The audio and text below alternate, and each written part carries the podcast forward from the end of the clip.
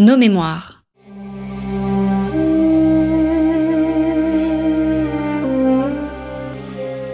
Une émission de la rédaction de Storia Voce.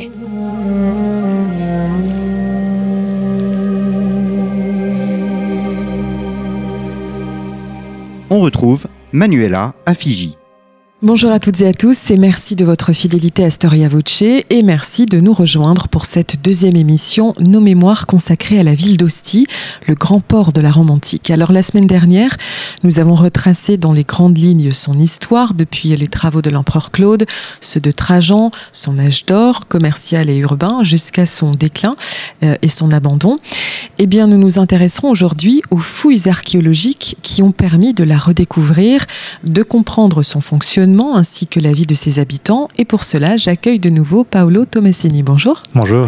Vous êtes archéologue, membre de la section Antiquité de l'École française de Rome, euh, grand connaisseur d'Ostie, qui est d'ailleurs votre objet d'étude. Alors, la semaine dernière, Paolo, nous avons vu que la ville d'Ostie, ensablée, a été abandonnée, mais non point euh, oubliée. Euh, elle ne meurt jamais, c'est ce que vous nous aviez dit.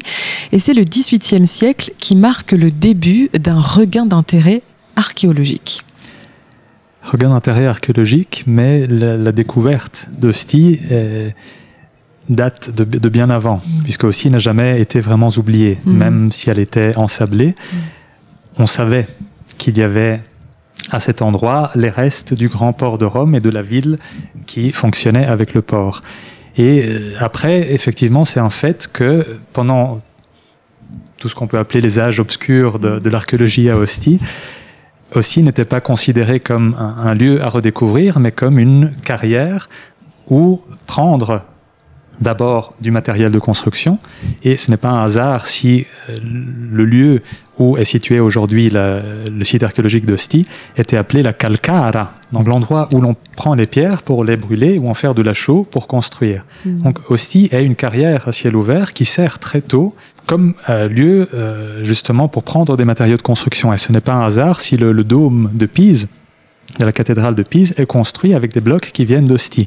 Et les visiteurs les plus attentifs pourront regarder euh, différentes parties de la cathédrale et se rendre compte qu'il y a des, des, pierres avec des inscriptions où il est écrit Ostia ou Colonia et des éléments qui nous montrent que euh, plusieurs matériaux de construction viennent d'Ostie. Mmh. Après, nous avons plusieurs récits, notamment Richard de Cœur de Lion qui arrive, débarque sur le littoral. Il n'arrivera pas à Rome, il n'ira pas voir le pape, mais en tout Au cas. Au moment de la troisième croisade. Oui, oui, oui. On sait qu'en 1690, il débarque à l'embouchure du Tibre et les, les, chroniques nous parlent que euh, autour, il voit des grandes ruines et il voit le phare de Rome, donc le phare de Rome ou ce qui reste du phare encore visible.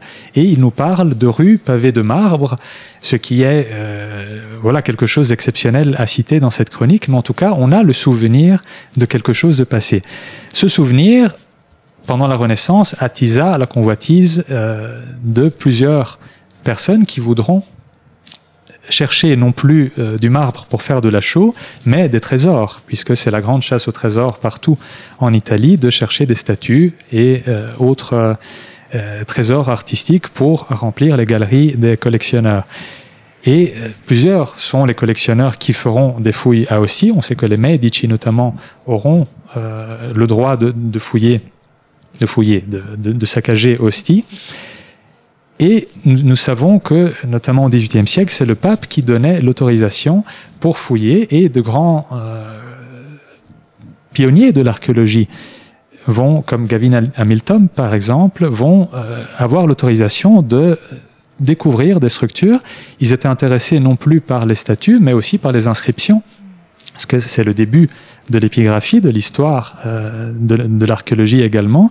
Donc on a toutes les traces de ces trous, on peut les appeler comme ça, mais organisés, mais réalisés un peu au hasard, sans aucune envie de découvrir des structures d'une ville, mais véritablement de trouver des trésors. Et nous avons par exemple les lettres d'Hamilton qui nous décrit comment il trouvait des endroits où fouiller et des lettres assez intéressantes où il nous dit qu'il il va près de la mer, là où il peut voir encore des structures qui n'étaient pas complètement enfouies, parce que là, selon lui, il y avait plus de chances de trouver des belles choses.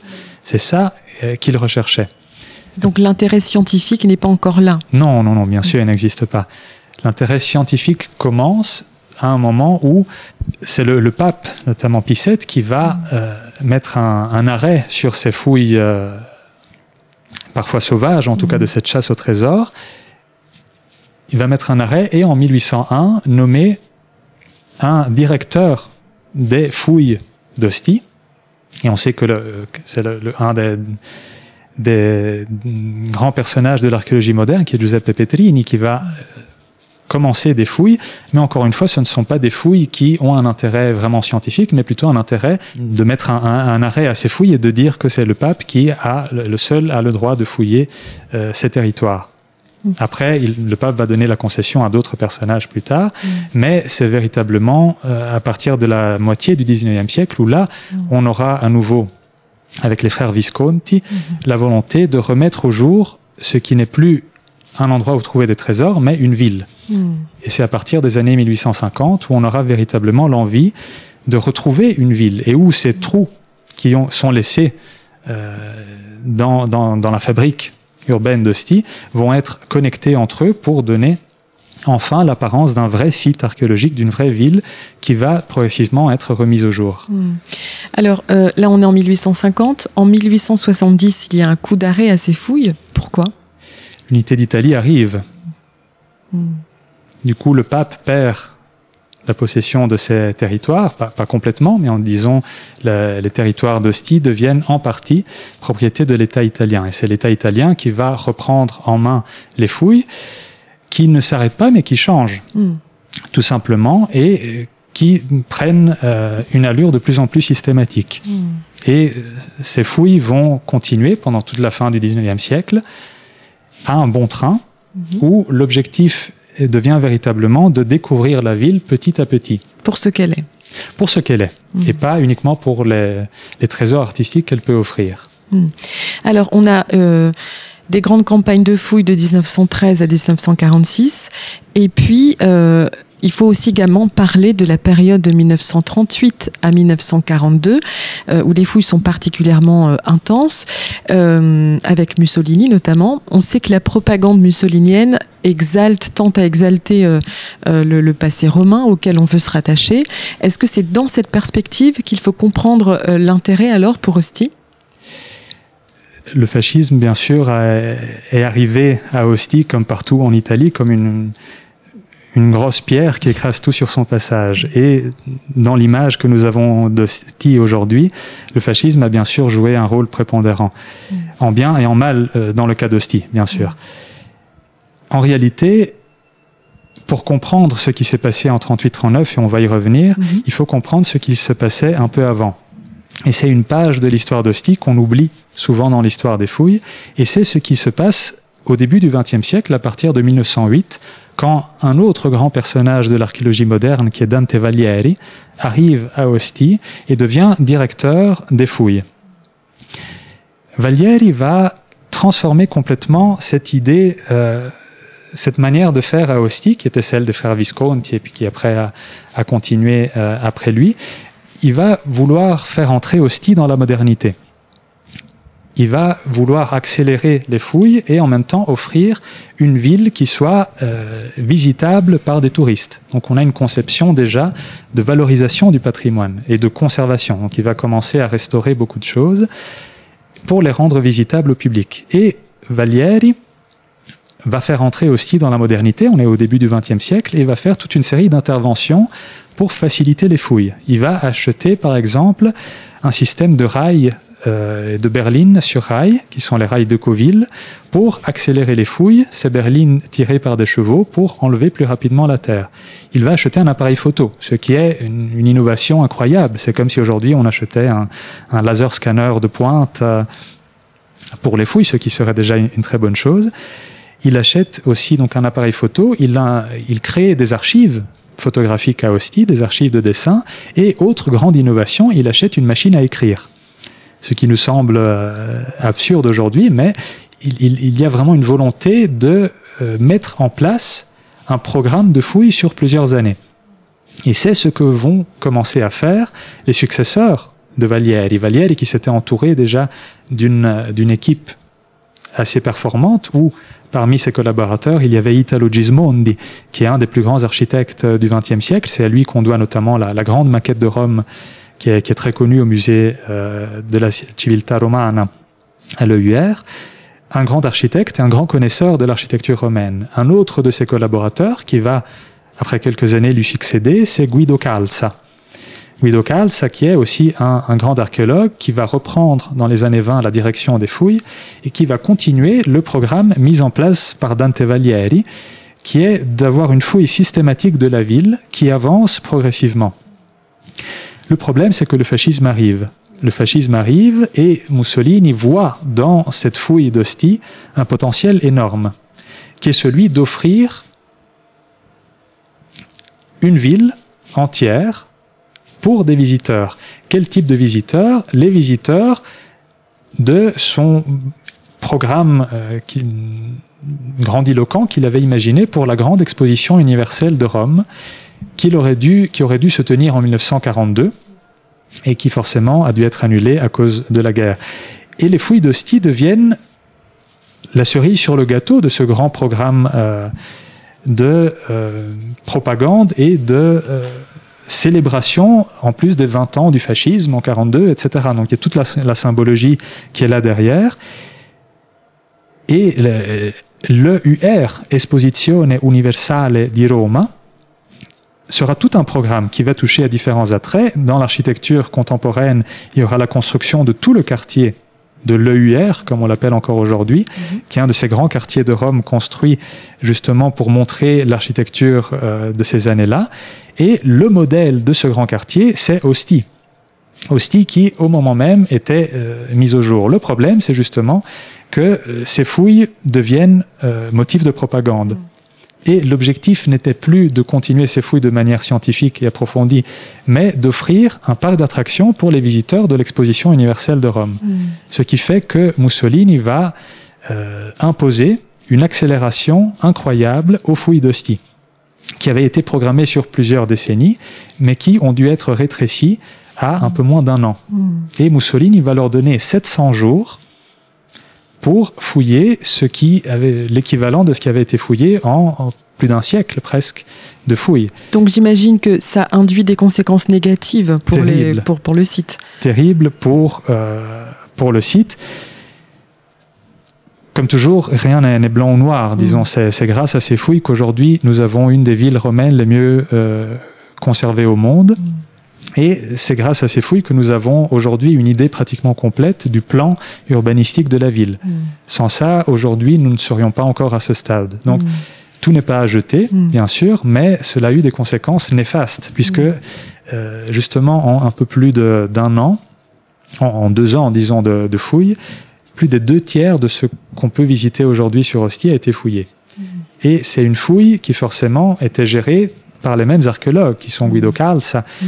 Qui avaient des collaborateurs, mais qui ne pouvaient pas tout suivre, bien mmh. sûr. Donc la fouille a été donnée à des entreprises d'ouvriers, trois grandes entreprises qui devaient travailler en même temps et qui, vu la, les temps et l'urgence, étaient payées au mètre cube de terre enlevée ce qui ferait trembler tout archéologue juste à l'idée d'y penser. Et donc l'objectif n'était pas de fouiller pour comprendre, mais de déterrer pour offrir un parc d'attractions pour les visiteurs de l'exposition universelle de Rome. Mm. Ce qui veut dire que, en même temps qu'on fouillait, on devait restaurer restauré puisqu'on avait deux ans pour tout faire, pour offrir un site visitable où des touristes pouvaient marcher normalement dans les rues, entrer, visiter les maisons, les édifices, etc. Donc une fouille qui n'est pas vraiment une fouille, mais qui est une, une création pour la propagande euh, du fascisme, puisque l'objectif était d'offrir aux visiteurs une ville mm. qui montre la gloire et la puissance de Rome mm. dans l'Antiquité et euh, par ricochet aujourd'hui. siècle, exactement. Mais du coup, euh, des restaurations menées euh, tellement à la hâte, est-ce est-ce que ça a causé des, des, dommages irréparables au site? Comment est-ce que les, les scientifiques, les archéologues d'aujourd'hui, euh, est-ce qu'ils ont, euh, comment est-ce qu'ils se positionnent par rapport à ça? Est-ce que ça entrave votre travail aujourd'hui encore? C'est une question très très épineuse et on, on est en train vraiment de se rendre compte de l'importance et de l'impact de ces restaurations des années 30 sur les structures uniquement euh, récemment. Parce que le, le gros problème de ces restaurations est qu'elles sont faites en même temps que les fouilles. Avec la question du temps qui était euh, fondamentale, il devait aller vite. Et quelle meilleure manière pour restaurer vite que d'utiliser les matériaux de construction qu'on retrouvait pendant les fouilles Le gros problème est que toutes les restaurations ont été faites avec des briques antiques, par exemple, avec des matériaux antiques. Comment distinguer le vrai du faux? Là, c'est tout un art, et ça, heureusement que euh, toute la, la, question de la recherche scientifique à Ostie, qui est très active, euh, est, est, importante, puisque aujourd'hui, heureusement, nous arrivons à distinguer les restaurations, mais uniquement en observant la composition chimique des mortiers. Mmh. Mortiers qui, par ailleurs, sont réalisés selon les mêmes recettes que les mortiers romains. Donc à l'œil nu, il est très difficile de distinguer les parties restaurées des parties antiques. Mais ce n'est pas pour cela que Hostie est fausse, mmh. puisque c'est la, la, conclusion à laquelle euh, beaucoup de personnes pourraient arriver. Non, en réalité, Hostie est extrêmement bien conservée et les restaurations ne se sont limitées qu'aux parties supérieures, aux crêtes des murs. Et en même temps, ces restaurations qui sont inacceptables pour la déontologie de la restauration contemporaine, puisque une restauration doit être toujours visible et réversible et sans porter dommage aux structures. Ici, ce sont des intégrations plus que, plus que des restaurations, mais ces intégrations, du fait qu'elles ont été réalisées de la même manière que les murs antiques, ont assuré en quelque sorte leur conservation. Si on avait coulé, comme on a fait dans les années 50-60 dans d'autres sites archéologiques, du béton ou du ciment un peu partout. Le ciment, euh, nous le savons aujourd'hui, a de, des effets très néfastes sur la conservation euh, du bâti. Donc d'une certaine manière, ces restaurations sauvages, aussi critiquables qu'elles soient et aussi néfastes, puisque voilà, aujourd'hui, maintenant, il, faut, euh, maintenant que nous le savons, il faut étudier l'architecture d'Hostie d'une autre manière par rapport à ce qu'on faisait il y a 30 ou 40 ans. Mais en même temps, ces restaurations ont permis en quelque sorte la conservation des structures. Tout ça est très paradoxal. Bien sûr. Alors en vous écoutant euh, parler euh, de ces fouilles, euh, bon d'abord d'Ostie durant l'Antiquité, ensuite les Médicis qui viennent fouiller, etc., l'unité italienne, Mussolini, on a l'impression que l'histoire d'Ostie se confond d'une certaine manière avec celle de l'Italie. Mais alors comment expliquer la relative méconnaissance des Italiens par rapport à ce site d'Ostie ce qui a été la chance d'Ostie était sa proximité avec Rome. Et nous, en avons parlé la semaine passée. Ostie prospère quand Rome prospère. Et Ostie gagne dans l'Antiquité de la puissance de Rome. Aujourd'hui, la proximité avec Rome est une sorte de malédiction, si on peut dire euh, ça comme ça pour Ostie, puisque Ostie est un site archéologique exceptionnel, mais son grand défaut est qu'elle est trop proche de Rome. Et n'importe quel site par rapport à Rome, forcément, euh, passe en second plan. Mm. Euh, alors, on, on, parle beaucoup, euh, en tout cas, on va beaucoup parler de, de, la ville, de cette partie de la ville d'Ostie qui a été fouillée. Mais qu'en est-il du port? Est-ce qu'on a, est-ce qu'on sait aujourd'hui précisément sa localisation? Est-ce qu'on a retrouvé des infrastructures euh, précises? Oui, oui, bien sûr. Et la, la, partie principale du port, qui est le grand bassin hexagonal du port de Trajan, construit peut-être par le grand architecte Apollodore de Damas. Donc, l'emblème, disons, de la structure portuaire est encore conservé aujourd'hui, est un lac, et toutes les personnes qui atterrissent à Rome euh, à l'aéroport de Fiumicino, qui est à quelques mètres du port, peuvent encore voir aujourd'hui euh, le bassin euh, qui est visible. Malheureusement, -hmm. le bassin est encore euh, sur des terrains de propriété privée, donc mm -hmm. il n'est pas toujours visitable mais toutes les parties des structures portuaires sont conservées, ont été rachetées par l'État et sont visitables aujourd'hui. Et le site archéologique de Portus offre énormément d'informations, notamment les entrepôts, les quais, qui sont conservés, qui sont en, en train d'être étudiés. Et il y a toute une partie de la recherche contemporaine, différentes universités qui travaillent pour restituer l'image de ce port, mmh. qui est très complexe puisqu'elle est complètement, euh, toutes les structures sont ensablées mmh. et la mer aujourd'hui est à 3 km. Mmh à l'ouest. Alors, l'archéologie a mis en lumière euh, de nombreuses inscriptions. Euh, Ostie, de fait, est, euh, est, apparemment le site antique le plus riche en documents épigraphiques après la ville de Rome. Comment l'expliquer? On l'explique par le fait qu'Ostie est une ville qui a été fouillée sur une extension euh, gigantesque. Une ville qui, aujourd'hui, la structure fouillée fait 34 hectares. Probablement dans l'Antiquité, il en faisait deux, trois fois plus une ville qui a ses nécropoles, ces nécropoles qui ont des tombes, et ces tombes qui ont des inscriptions. L'avantage par rapport à d'autres sites est qu'aussi il y a une ville qui vit, qui se transforme et qui a plusieurs phases. Mm. Et les fouilles récentes ont montré la ville sous la ville, et donc énormément d'éléments qui sont ressortis en plus de ces phases les plus anciennes. Donc on a à disposition une, une banque de données Mm. qui est euh, illimitable, Mm. sans, sans limite. Et du coup, quelles sont les, les, euh, quelles sont les principales informations que cela apporte sur la, sur la population, sur les, euh, qu'est-ce qu'on peut en tirer d'une certaine Nous manière avons des sources de, de première main. Hmm. Nous avons le message que, notamment les défunts, ont voulu faire passer à la postérité. Donc leur identité, leur profession, leur âge, leur relation familiale, toute une série d'informations qui nous permettent de brosser le portrait de cette population. Après, bien sûr, on montre toujours la plus belle part de soi, surtout sur des, des tombes. On n'a pas envie de montrer les défauts, donc on, on montre les, les meilleures choses. En même temps, nous avons toute une série d'inscriptions publiques qui nous donnent aussi des éléments sur l'organisation publique, politique, sociale de la ville.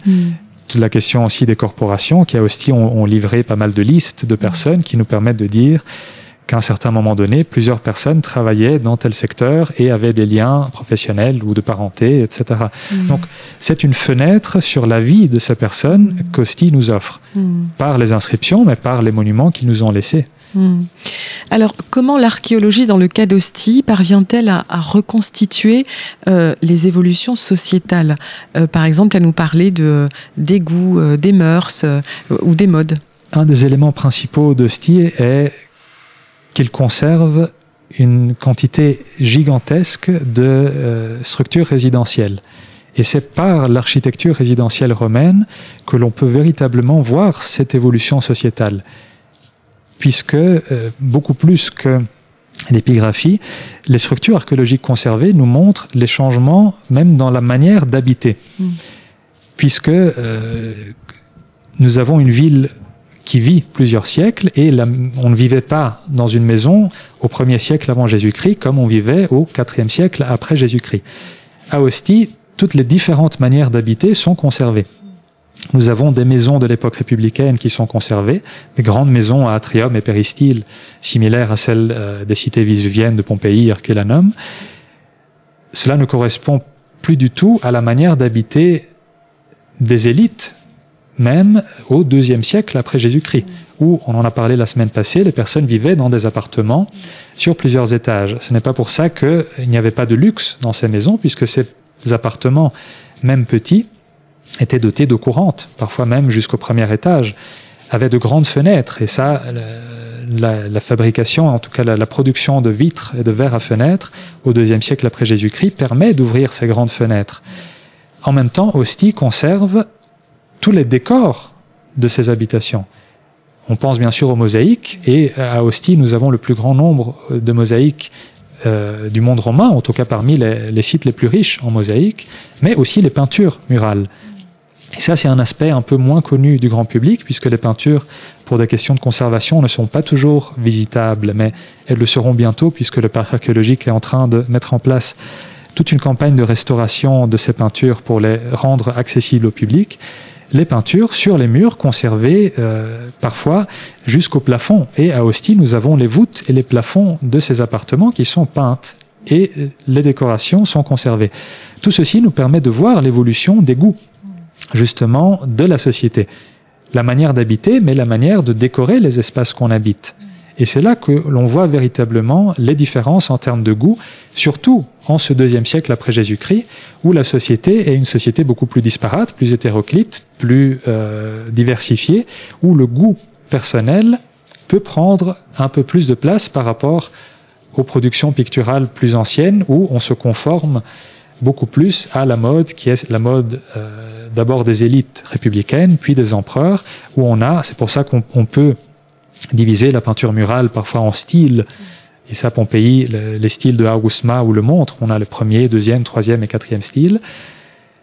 Puisqu'on se conforme beaucoup plus à ce qu'on fait euh, au centre du pouvoir. À l'époque médio-impériale, on a une plus grande variété. Peut-être aussi parce qu'on a moins d'éléments qui viennent euh, de Rome, donc c'est plus difficile d'établir des styles ou des règles particulières. Mais on peut vraiment deviner le goût personnel des personnes qui ont habité ces espaces et comment ces goûts évoluent. Et donc en même temps, nous avons différentes modes qui se mettent en place, qu'on peut retrouver à différents endroits au même moment, à Ostie, à Rome, dans le reste de l'Italie ou en, Gaule, où on a plusieurs peintures conservées, aussi une école très active qui étudie, restaure et valorise toutes les peintures murales en France. Et donc nous pouvons vraiment voir cette évolution euh, stylistique, aussi technique, liée au goût de cette société. Alors, les fouilles continuent aujourd'hui. D'ailleurs, euh, vous étiez sur le chantier euh, cet été encore. Jusqu'à la semaine passée. Oui, voilà. oui. Euh, ma question va vous sembler peut-être un peu triviale, ou...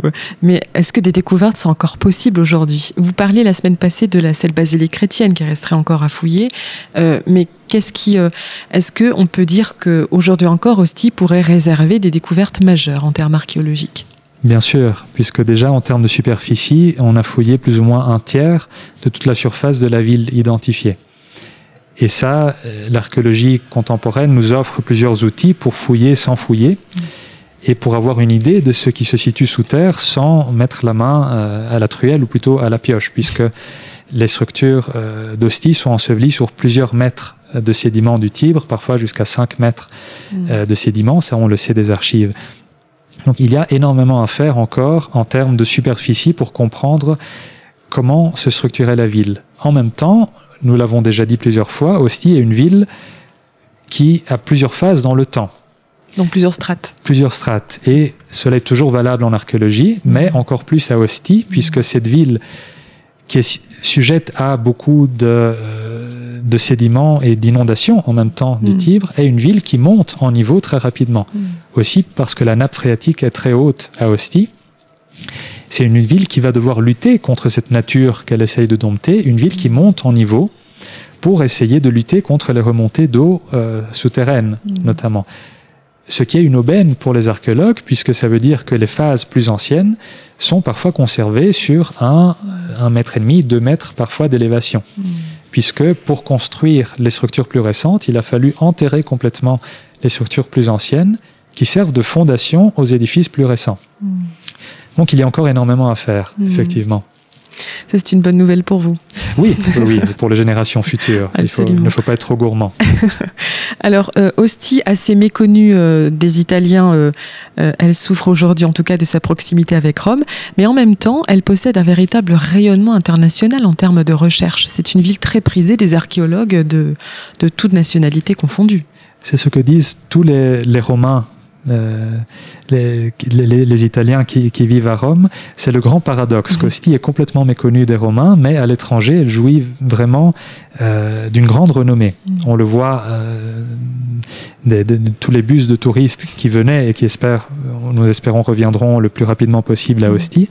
Mais effectivement, Ostie est un site de recherche international. Et ça, ça a été la, le mérite dès la surintendance d'Ostie, qui aujourd'hui, après différentes réformes, s'appelle le parc archéologique d'Ostie, Mm. qui a tout de suite voulu ouvrir le site à la recherche internationale. Et c'est un vrai plaisir de travailler sur ce site aujourd'hui, puisque nous pouvons côtoyer euh, énormément de nationalités différentes qui coexistent et qui travaillent ensemble. Nous avons des universités américaines, belges, françaises, espagnoles, allemandes, japonaises, et bon, j'espère n'avoir oublié personne, mais en tout cas, une, grande richesse du point de vue de la recherche scientifique internationale qui fait qu'Ostie n'est pas qu'un site à visiter, mais un, vrai terrain, un laboratoire de recherche archéologique très actif et très vivant. Mmh. Les fouilles archéologiques d'Ostie. Merci beaucoup Paolo Tomassini pour vos explications passionnantes. Je signale juste à nos auditeurs que vous trouverez avec ce podcast sur la page donc de storiavoce.com des liens qui vous permettront d'approfondir notre sujet si vous le souhaitez. Merci beaucoup de votre écoute et à très bientôt.